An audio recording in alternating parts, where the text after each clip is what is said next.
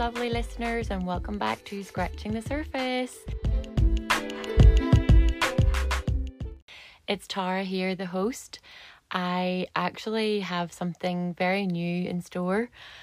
My lovely friend John Ralph, who's been on the podcast a few months ago, he offered to interview me so we have John as the interviewer, and I'm actually the interviewee today. Uh, we ended up recording for so long. We were having so much fun and diving so deep into my life and experiences that I've decided to put it out over three episodes. So today just really looks at my early childhood and where I come from and maybe what shaped who I am today. You can look forward to crazy, turbulent teenage years in part two, and then coming up into adulthood and my cancer diagnosis in part three. I've taken a fair bit of time away from the podcasting as I was moving house. I been figuring some things out. I was traveling, was away on holiday, visiting family and friends, and I just really needed to figure out what is my next moves in this life. It's now three years exactly today from my diagnosis of the brain cancer, terminal brain cancer. So I have well bypassed the 14 to 16 months prognosis that I was given on that day. And I just thought this is a perfect way to celebrate. And I'm getting back to talking with like minded people, sharing my story, sharing other people's amazing little stories, and hopefully shedding some light on your day. So here's part one. Enjoy. So today we're flipping the script for Tara, and I'm going to be the one interviewing her. So, Tara, let's go back right to the start. I want to know everything about you growing up so let's start with life in Ballycastle, Antrim. Oh, hello, hello, John. Um, thanks so much for doing this. Like, I was, I've been very nervous actually thinking about it, but then also like excited and like, okay, yes, but flipping the switch is just a really, really good idea. So thanks for that idea. And we've been kind of in the background, been thinking about it and um, passing notes back and forward, haven't we? So it's been fun uh, leading up to this, but yeah, I suppose bring bring me right back to when I was younger. I actually was born into a little council estate up at the top of the town. And, you know, obviously when you're a young child, you don't know. You just, you know, I was just had fun. I was enjoying having loads of friends around me and everything. But in the background, my dad actually was really mad to get back up to our um our home place. But Ballycastle, it's a little seaside town. Um, I went to the local school. I, you know, had friends that were just all really local to me, and even out as far as Ballintoy and stuff. So, you know, birthdays away out there. It's just all around the coast. Really, really beautiful. I remember days down on the beach, you know, going in for swims and stuff, which now is so freezing. I would never get in without, uh, you know, a shorty or a wetsuit or something. But no bother to you when you're a child. And then like just just really simple honestly simple simple life. I mom has told me in more recent times that they were really struggling you know money wise and stuff that she was she would remember not even having enough money to fully maybe she would feed us and then not have enough money for herself you know in the early days um, but uh, obviously, I would never ever have known, no, noticed that or known. Um, I suppose it was just her situation. I think that's the key to growing up in Ireland is that there's so many families that were larger than what they are now, and putting mm. food on the table was definitely our parents' priority. Um, so, for those who don't know you at all, um, how many siblings do you have? So I'm the eldest of five. Now, Erin is the wee late one. So at the very start, there was just me and Zach. And so we were best, best, best friends. Like you know, like we muggers together. Uh, we we even had like bunk beds. We shared a room and everything. But interestingly, my uncle Robert, he actually lived with us my whole life. So, um, he's in a wheelchair. He's got cerebral palsy from birth, being my mommy's twin. Um, and I actually felt like he was like a big older brother as well, do you know. Um, we used to w- watch all these little cartoons. He, Danger Mouse, I bet you nobody my age knows that of, of that because it is a bit of an older show. The Muppets, things like that, and yeah, I just grew up like with him feeling like an older brother. You know, we we actually did a little radio show together and stuff. But yeah, the, the five the five of us then came in steps and stairs, and I was such a wee tomboy. John, A bit you didn't know that, like especially the way I am now. You'd never um, know now. yeah, I love my wee. I suppose I'm a bit. People call me like would say that I'm a bit um what do they say agey i like charity shopping and stuff like that but whenever I was younger, definitely mom was trying to have me in all the wee cute dresses and whatever. But no, I was like, no, I want to be like the boys. I just wanted to game and play their little computer games and stuff. yeah. I love it. I love it. Um, tell me a bit about the dynamics between you guys when you were younger, because we all have our little personalities when we're when we're small and they can be quite strong. And with that mm. many people in the same house, surely it must have been a, a very fun and busy time for your parents. So whenever we got moved up to the farm, um, like my dad actually, like him and his brothers and friends and everything, like, the whole thing is apparently he had friends coming up to help build the house up at the farm, rebuild it because it was the, the wee homestead place um, where he had grown up, and then they were we were in in the town, but he actually he paid them with boxes of beer and they were happy out with that. And, and so i just remember us thinking that we were you know the, the back walls and everything we would be there with the big cement mixers and the big the spades and stuff thinking that we literally made the wall. Like now obviously in adulthood i'm like oh dad was pretending that oh yeah that's a great wall you did. But it was you know it was real it was it was fab. Um yeah me and my brothers and it was just like a playground up here. We would, my dad would take us on the weekends up and round the forest, um, in through uh, all the farmland up round here on massive like adventures and stuff. But I am very aware that I did really take on a bit of a a mothering role. I don't know if it's because I'm the eldest and I was the only girl. I'm not sure. You know, the whole gender stereotype or whatever. I don't know if that was something that happened to me, but I remember changing nappies and everything when I was like eight years old. And I don't know if that was maybe because of that that time of life, like our parents didn't really know any better and whatever. And there was maybe, you know, they would be drinking on weekends and whatever. And definitely I remember growing up going in and out to pubs and stuff. And yeah, I suppose that was just the norm, wasn't it? But and actually, I think I resonate with you. I think the eldest of the family is, and I've said this before, is almost like the third parent at times. Like I mm. have a sister getting married this year, and exactly the same things. I remember changing her nappies. You kind of assume a more responsible role earlier on. Mm. Well, it's even, I think it was maybe, especially on like a Sunday morning, and again, you're so young, you don't know, you don't know that people get hungover, you don't know about alcohol, whatever.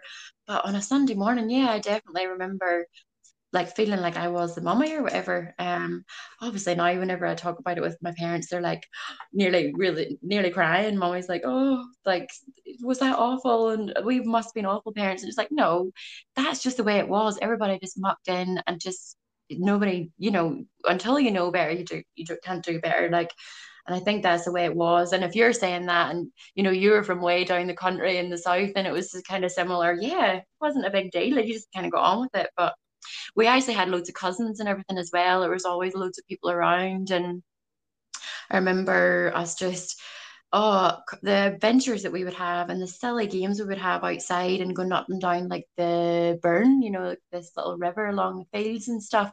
I did have a really privileged childhood. Like it was amazing really really amazing. But also of course and as i'm sure everybody i don't know to what degree but there was also a lot of crazy things that maybe not everybody did have. And I just don't know. Um, remember like the big roar, roar and rows and up and down to the cousins and you know oh have to stay down here like just oh i don't know i don't know if that's normal but that's definitely what kind of set the scene for me then i think as i was growing up and i don't know if then it fed into my teenage years and anxiety and everything i'm just not sure okay yeah so you touched upon their kind of having to go to your cousins um were you guys a tight knit extended family. I know a lot of Irish families in particular, we kind of get passed around. Like I remember going to my aunts and uncles at times when my mom was pregnant and having babies. I was at my grandparents. Uh, was it definitely like a sense that the broader community kind of raised everybody else's kids? Is that how you found it to be? Yeah, yeah, no, definitely. It was um they would be we, they would come up to ours and stay and it could be for nights and nights in a row and we'd all be crying and begging no please like don't let them go and whatever um but i even remember having when i was younger i had like such a it was for me i i'm probably the luckiest one then of all all of my siblings because then there was all these stupid petty like arguments in the family and sure for the time i was 14 because then my youngest sister i actually was there for her birth um, I cut the cord and everything. I was mom's birthing partner. Oh wow! Um, yeah, she she it was all already happened. Like there was so many fallouts, and we I didn't see them cousins, and now we don't really have a relationship. How awful is that? Like. That's interesting. Um, where do you feel the tension came from within the uh-huh. family? So this is something that you know I think even I did a podcast episode me and my mom together a good while ago and we have kind of touched on it and whatever but just the way that people used to carry on and would oh that's it like big the big blazing rows and fallouts over honestly what I would say is nothing or just petty stuff. And that's the ones I did grow up with and play with and you know that was my childhood and yeah it's really it's really sad to think of and has there been any attempt to reconcile at all or is it just one of those things that it happened so long ago that people are just letting the dust kind of mm. settle as it is i suppose now in my adulthood I, I very much feel like it would be a good idea and i have tried to push it and especially like with my parents like oh and so on you know the other side on my dad's side there's been like, fallouts and back and forward and now that's all really resolved and it's all really good actually. Um I'm down in my uncle's house here now uh, recording this because it's a bit more peaceful and the Wi-Fi's better and everything so yeah no there's it's been a lot lot better on that side but no on the other side no it's just it's, I think it's just too too much you know even my mom herself as a child there was just so much like she lost both of her parents when she was younger and everything and oh it probably was the setup for our when I was a teenager then the big blazing rows um you know just all the stuff unhealed that's what I kind of went into for work then. Whenever you don't heal things at the root it's just going to manifest and it's just going to get worse you know for your own family and I suppose for then for us it was it was oh yeah, it's a wonder yeah. we've got there now. Like we're really good now, but yeah, teenage absolutely. Years. I think though on on a lot of different sides with many different people, time, maturity kind of helped to iron things out and, and things that seemed so big when we were younger. Um, mm. We can laugh about it now. I think that that's an important thing to be able to do.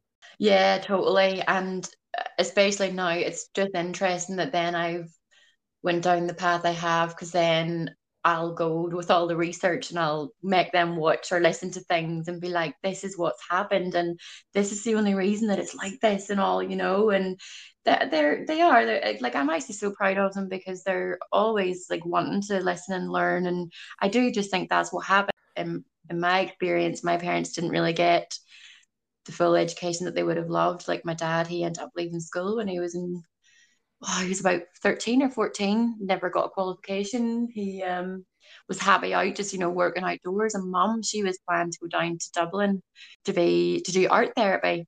Uh, she was really, really good at art. And that's whenever her mummy died at 17 and she took on my uncle, like I was mentioned before, with the cerebral palsy and the wheelchair and stuff. So it just didn't happen. And I just think probably there was a bit of resentment and a bit of, yeah, yeah, it's just the way it happened. And how did your uncle joining your family impact the family as a whole and impact you? That like like I say, it was like an older brother to me. It was actually fab, so fab. But I think the main thing is it set us all up for being so empathetic, so aware, so aware of difference, of disability, of just being a decent person for people that are a bit different to you. Like, you know, I have friends. Actually, I'll tell you this story. I've just come to my head. There was a fella that I was seeing for a while, actually, before I went to Canada. And I think this was the reason that it just completely broke off. And you know, you go through the whole, oh, I thought he was the one. And oh my God, he came up to meet my family. And my mum then, she is in a wheelchair um, now. And he couldn't look at her. He couldn't come off his, he was so nervous, like he couldn't come off his phone to talk to her. And she spoke to him a few times and he turned his back about that, like on, oh, wow. oh he just, yeah, he was just so nervous and just didn't know how to deal with it. And he was like a 30 year old man. And I just thought, you are, that disgusts me, like how you are treating her, whatever, right now. And, uh, you know, bringing it back, like, I just think I am so blessed to have grown up with that experience because I know I would never ever treat anybody different. It's not even just about disability, just somebody that is anyway different or has struggles or whatever. I'm I'm that person that in a shop or on the street or wherever would be would feel okay to go out and be like, oh here, let me take that for you, or like, oh, are you all right here? You know, rather than turning a blind eye and being nervous about it. Like that's what that's where I was blessed and lucky, you know.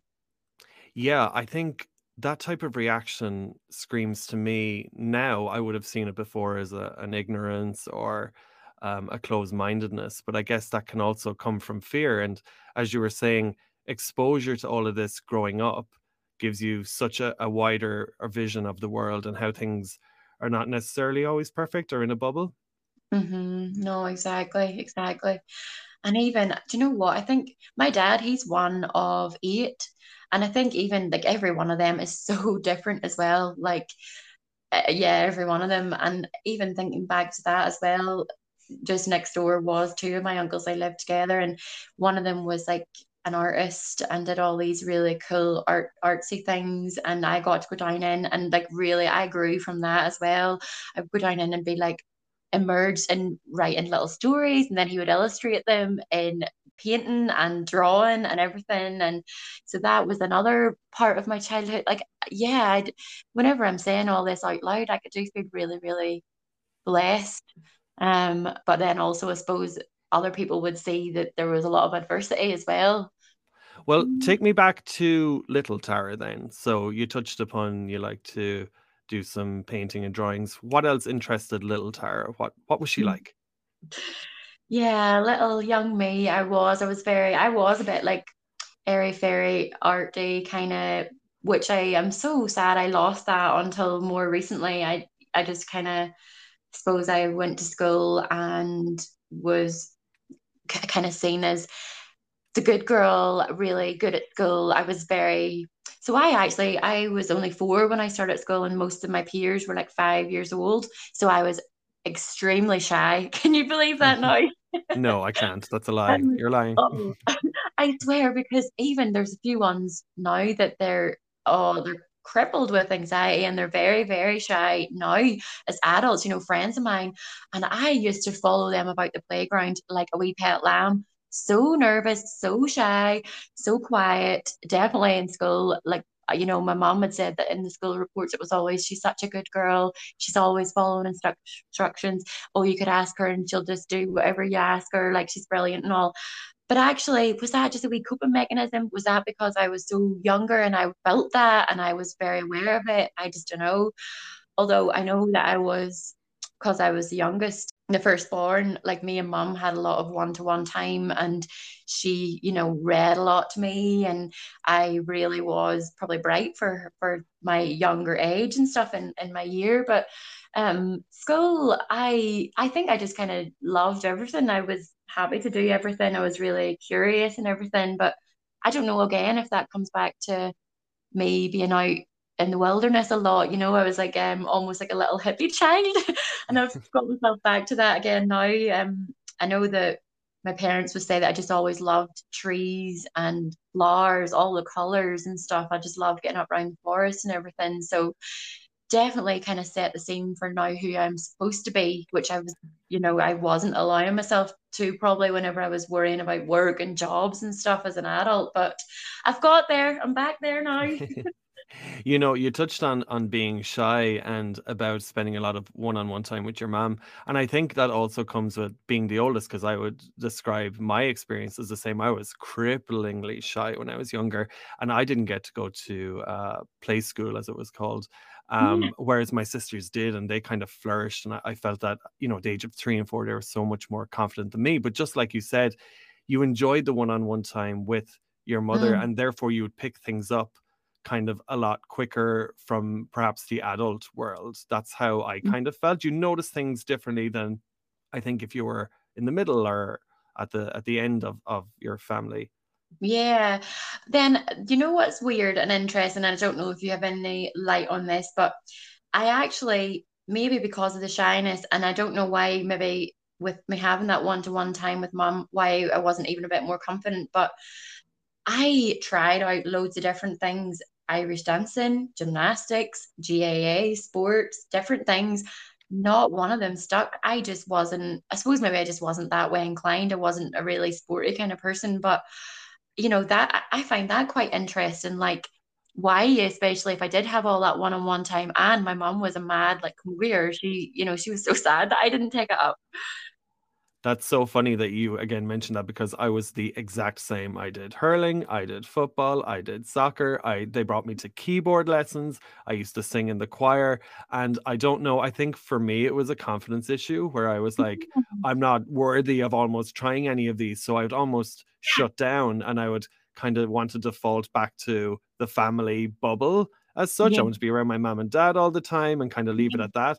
That it took yeah. me a while to kind of grow out of that, even through primary and secondary school. And I'm going to ask you about those in a moment. But I have to say, Tara, for me, if I didn't go through what I did as a child, I don't think that I would be as strong as an adult because I realized how quiet and shy I was, and life kind of pulls you out of that. So, mm. segueing from that into your schooling, mm. tell me what your primary school experience was like primary school, like I say, I know that I was that child that just followed the crowd. I was very shy and allowed myself to just, you know, oh, whatever you want to play. Oh, oh, but then, you know, when you get that bit older, there was the whole like kissy chasing and stuff like that. I'm, I always remember just being mortified, like, no way, oh no, oh no, kind of thing, where the rest of the the like my friends, like all the girls that were maybe just maybe a year older than me, just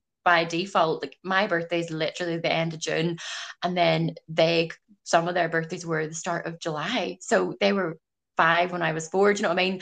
And mm-hmm. then right up till like I suppose they were maybe getting their hormones and I was not or whatever. Um, but mm-hmm. oh, in primary school, I remember. Do you know what? I don't really remember as much about the learning. I just know I was very yeah, probably excelled, excelled in anything, and you know the especially literacy. I always, always was good at writing, and my spellings, you know, kind of top of the bloody thing for spelling and reading and whatever. But maths, maybe I all from the very start wasn't the best at. Um, but I just mostly remember I was like out behind the wee the bike shed thing at the school, and we there was uh, like three girls and two fellas, and we would go out and pretend that we were Westlife and sing and sing and sing Westlife, and that was my that's my main memory is of us just loving Westlife, obsessed with web with Westlife, and just yeah, that's all I kind of really remember. I don't remember a lot about primary school. I think I've maybe blocked out. I don't know. You know, it's funny you mentioned the games that we all play in school, and it, it used to embarrass me so much, especially oh. when I oh. was in my teens and I would think back. Myself and my sisters used to play these weird games, but now I I accept the fact that it was because we had such great imaginations, which was kind of fueled by the books we read as children or TV shows that were a lot less PC in the 90s than they are now.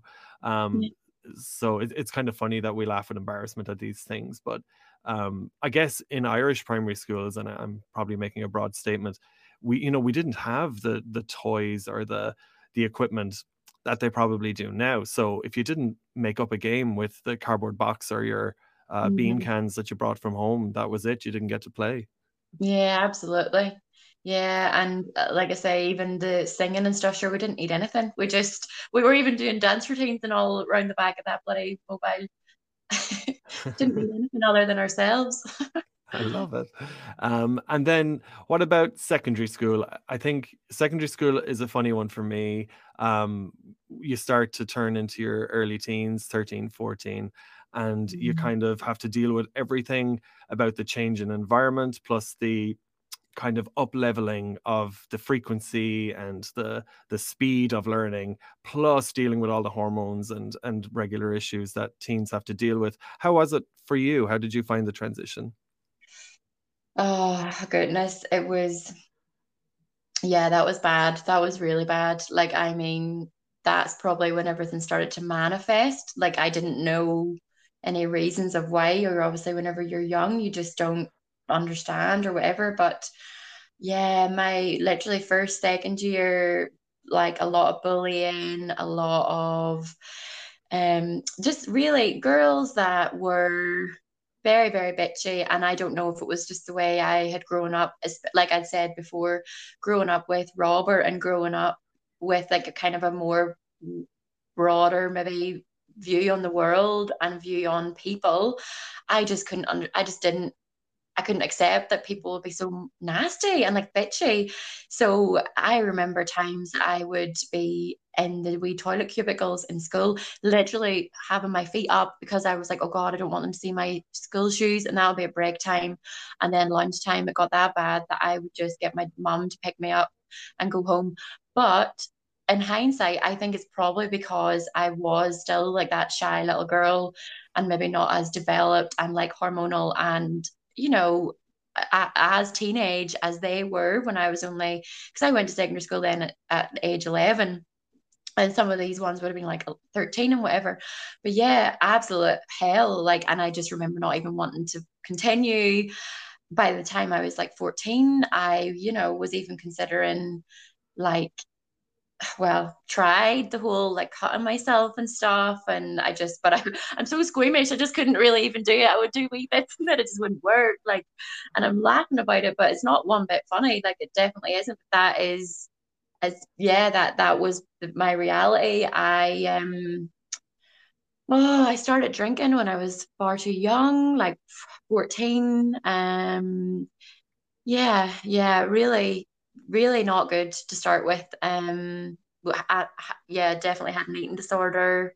Remember coming home from school with my pockets like stuffed with different foods and whatever from the tuck shop, and obviously that meant I hadn't eaten anything all day. Um, and then there would be drawers in my room that that that would all pile up, and then I would with my younger siblings and cousins um oh well let's play tuck or whatever and you know that that was just like the norm which I, again it's only when i'm a bit older that i've kind of talked it through with my mom and dad and they were like yeah no we were at the point where we were literally about to take you to like the hospital like it was bad.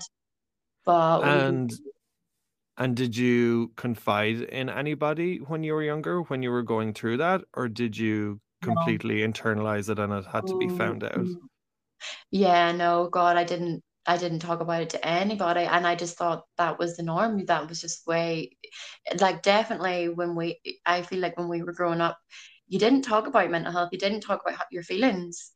Mm-hmm. You you know, I think especially caused loads of the people in my year group looked on the outside like they were had it all together and they were so fun and they were so sporty and you know, they had something going on or they had these other little groups or whatever.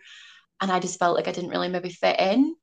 Um, yeah. It's no, funny was... again how when we're younger, we kind of place all the blame on ourselves in in this mm-hmm. situation and we kind of overthink about oh what it's me i'm the problem here what's wrong with me and we spend so much time thinking and figuring it out um mm-hmm. i guess as an adult and a I hope, and I'm sure you feel this way too, is that we know that it's it's really not us. Um, where would you pinpoint that things could have been different if there was different systems in place or if there had been uh, a body of people looking out for you more oh i i mean even growing up was a bit crazy crazy of course i had these younger siblings and stuff but then even mom and dad like there was a lot it was really futile at times. And i just think they weren't in the headspace to deal with it really as well as i needed. Um that i mean their explosive arguments and stuff was just even enough. Like i wasn't gonna be going chatting to them about it. They were already it felt like there was already enough going on.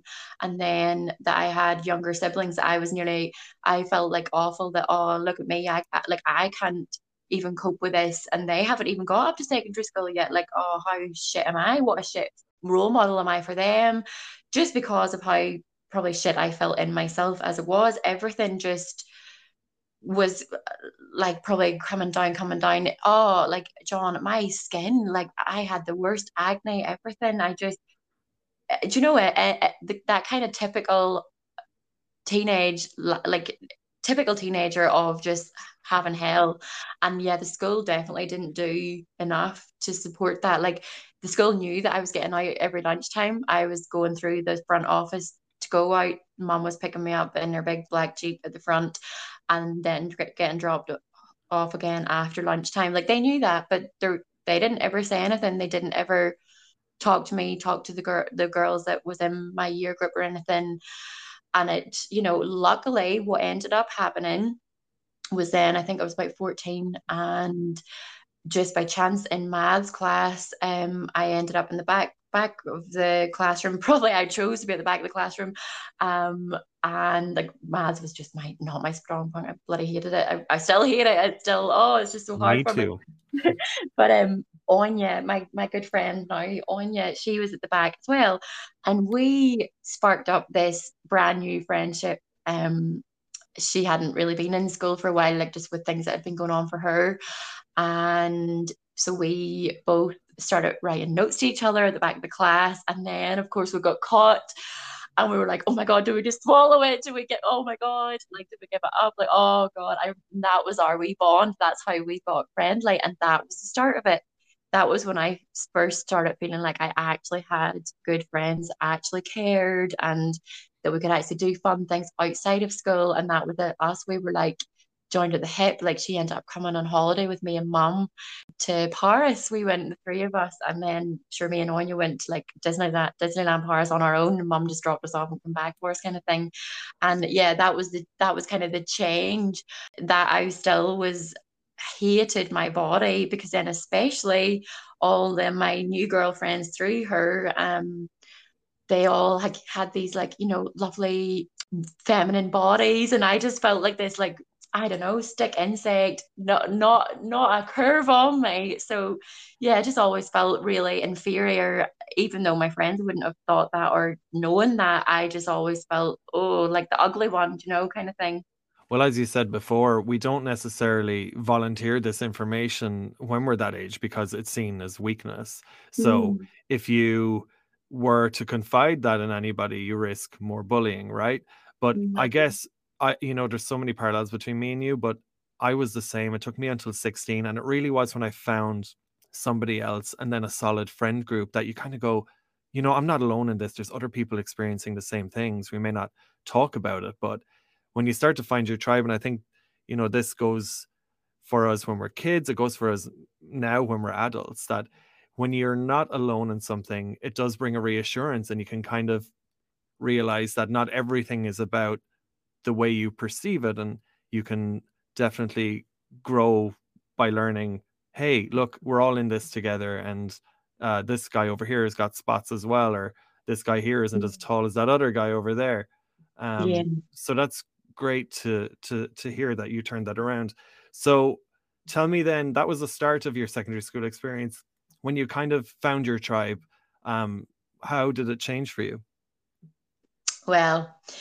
they were just from where that friend of mine Anya lived. There was a few ones like around her site. So then we all, I was only fourteen. Anya, she was always a year or an eight. Like she was like one of those. Her birthday's July, so she was always a bit older and maybe allowed to go out a bit younger and or older you know what I mean because of our age difference and whatever. Mm-hmm.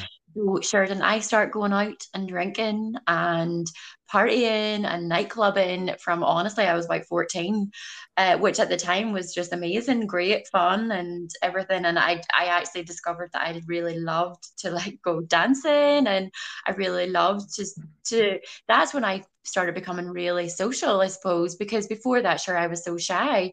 And then of course, now I'm thinking about it, it's probably just because there was alcohol, wasn't there? But how how was alcohol introduced to you? Because I know, especially I, I think the Irish people, it, it gets introduced to us a mm. bit earlier, and because it's a forbidden fruit, we tend to go a little bit crazier earlier. Whereas in places like France and Italy, they grow up drinking wine at the dinner table. It's not like that for mm. us. Um, so how was it? How was it that you came to have your your first taste of alcohol, and then um, were you able to continue drinking alongside older people or did you have to kind of hide it? How how did that play out for you? Oh i would have obviously i can laugh about it with my mom now but i would have you know both all well any of my friends it was we were all heading out and we would end up like down in the bloody dugouts in the town and we would all be pretending we were staying at each other's houses you know, that whole thing. Oh, I'm just going for a sleepover. We're going to get loads of snacks and a takeaway and watch movies. And we'd all be telling each other that, or each other's parents that. So, and, and what yeah. alcohol was it that you guys were drinking at that time? Started with these big three liter bottles of bloody cider, and you'd be spinning around. Yeah, you'd be spinning around on the grass and and then you know falling over because you're so dizzy and ha ha ha it's so hilarious but then you'd be sick as a dog the next day. Um, and then oh there was even times there'd be house parties like um one of our friends his mom um would have been maybe working nights or like maybe had a partner that was away. So anytime there was a free house then we would be straight there and it would be awful awful like cracking into her wine cupboard cracking into her drink cupboard, whatever it was. I remember even taking stuff from my house, sneaking it under, you know, in my sleepover bag and could be spirits, everything like straight. You'd be drinking it straight. Oh, even thinking about it, I can't, I couldn't do that now. Like, oh, awful. Um, it's definitely a rite of passage. I think many, many of us go through is our first kind of relationship with alcohol and and thankfully for most of us we don't continue in the same vein. You mentioned before that you kind of lost your love for art a little bit. Um, mm. it's always harder in our later teens to kind of keep up um, the hobbies we used to have because we've so much more going on especially exams in school.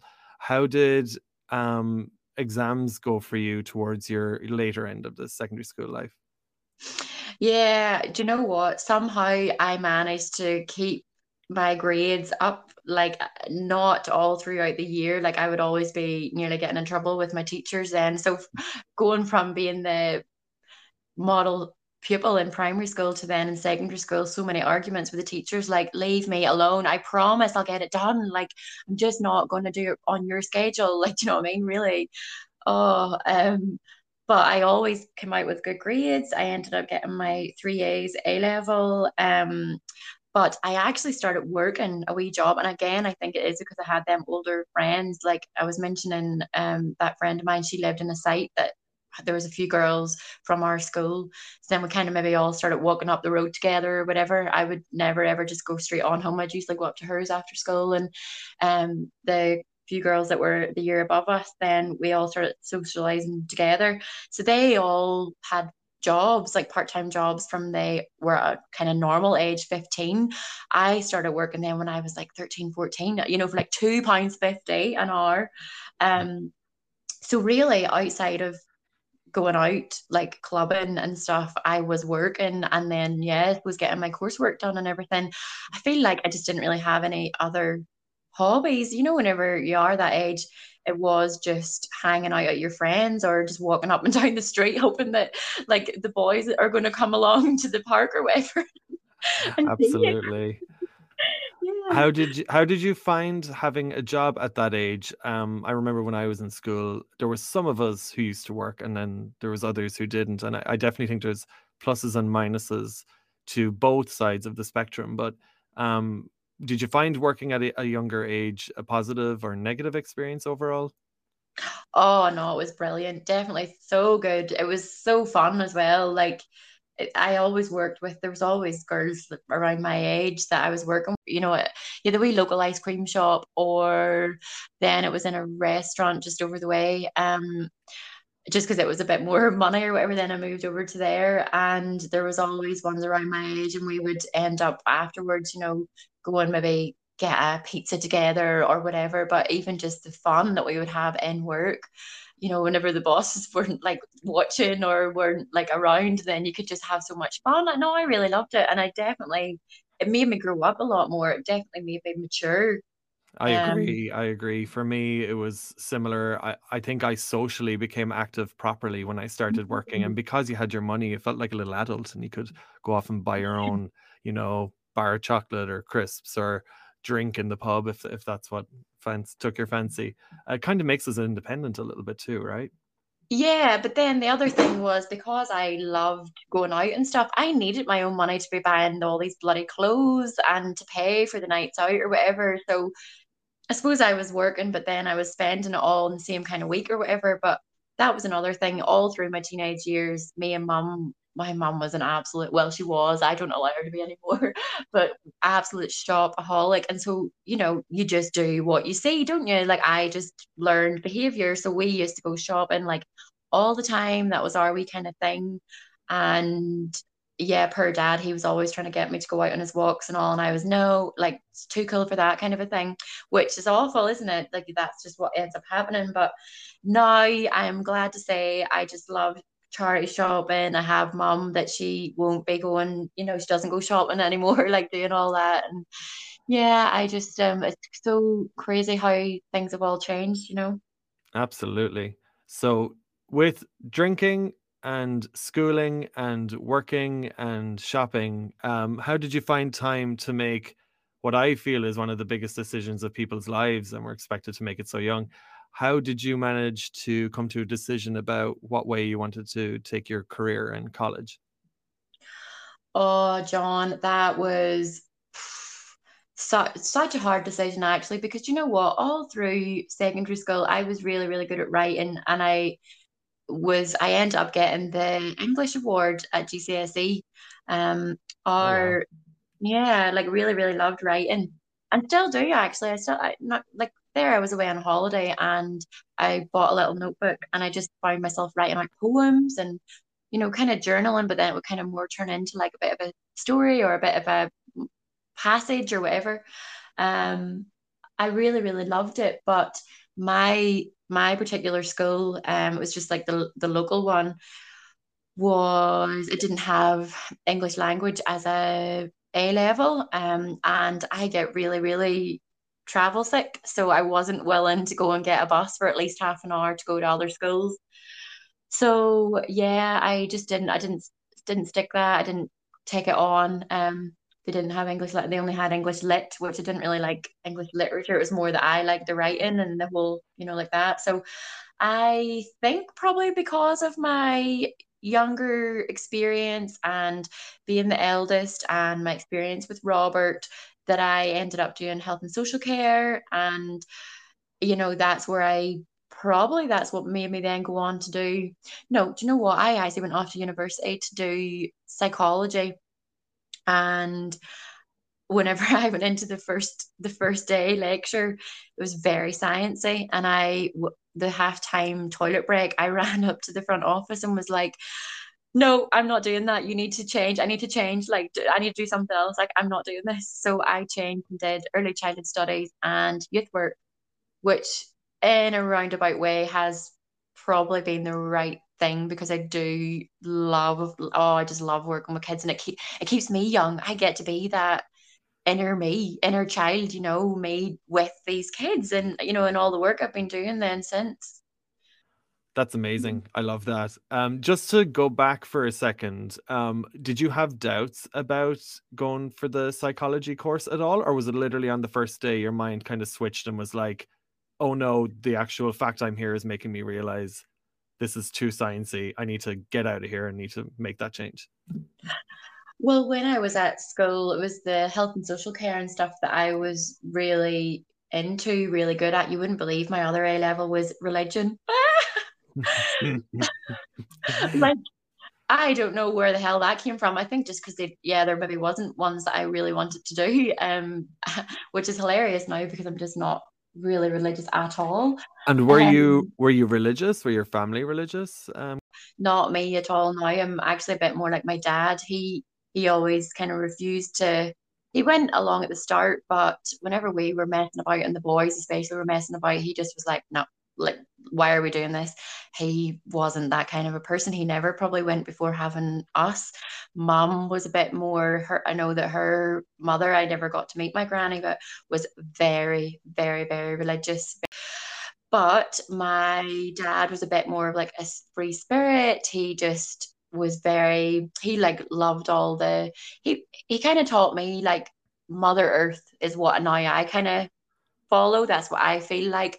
We are just blessed to be here with this like abundance and this Mother Earth and all that. Like, you know, and I, that was not when I grew grew up. I wasn't yes, I loved us getting out for our walks, and he would talk all about like the growth and talk about these ancient trees and just all this, but he wasn't anyway trying to like put that on me about religion at all. Um, I didn't kind of cop onto that till now, probably more my my later adulthood, not like I mean more recent years.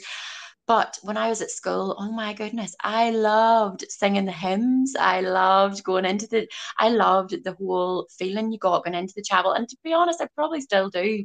When I go in for people's weddings and funerals and stuff, I really do feel like very, it's very peaceful and it's, it's really, it feels lovely. But I just think I've like traveled a lot since and I feel like that going into any religious place, I, I just feel that little sense of peace and serenity and respect probably for like the different religions and everything. And i just unfortunately i feel like the church is just too it's too oppressive. It just doesn't really work for me anymore. It's definitely not something that i even remember or stick with or anything. So uh, sorry to my old re teachers closing off on a bit of a cliffhanger there, just as we get diving deep into religion in Ireland. well, hopefully that means that you'll want to come back for the second episode. Remember, this is a three part episode. I just thought uh, there's a lot, a lot to get through, a lot to kind of process, and I didn't want to bombard and overwhelm. So, tune in in a couple days' time for part two.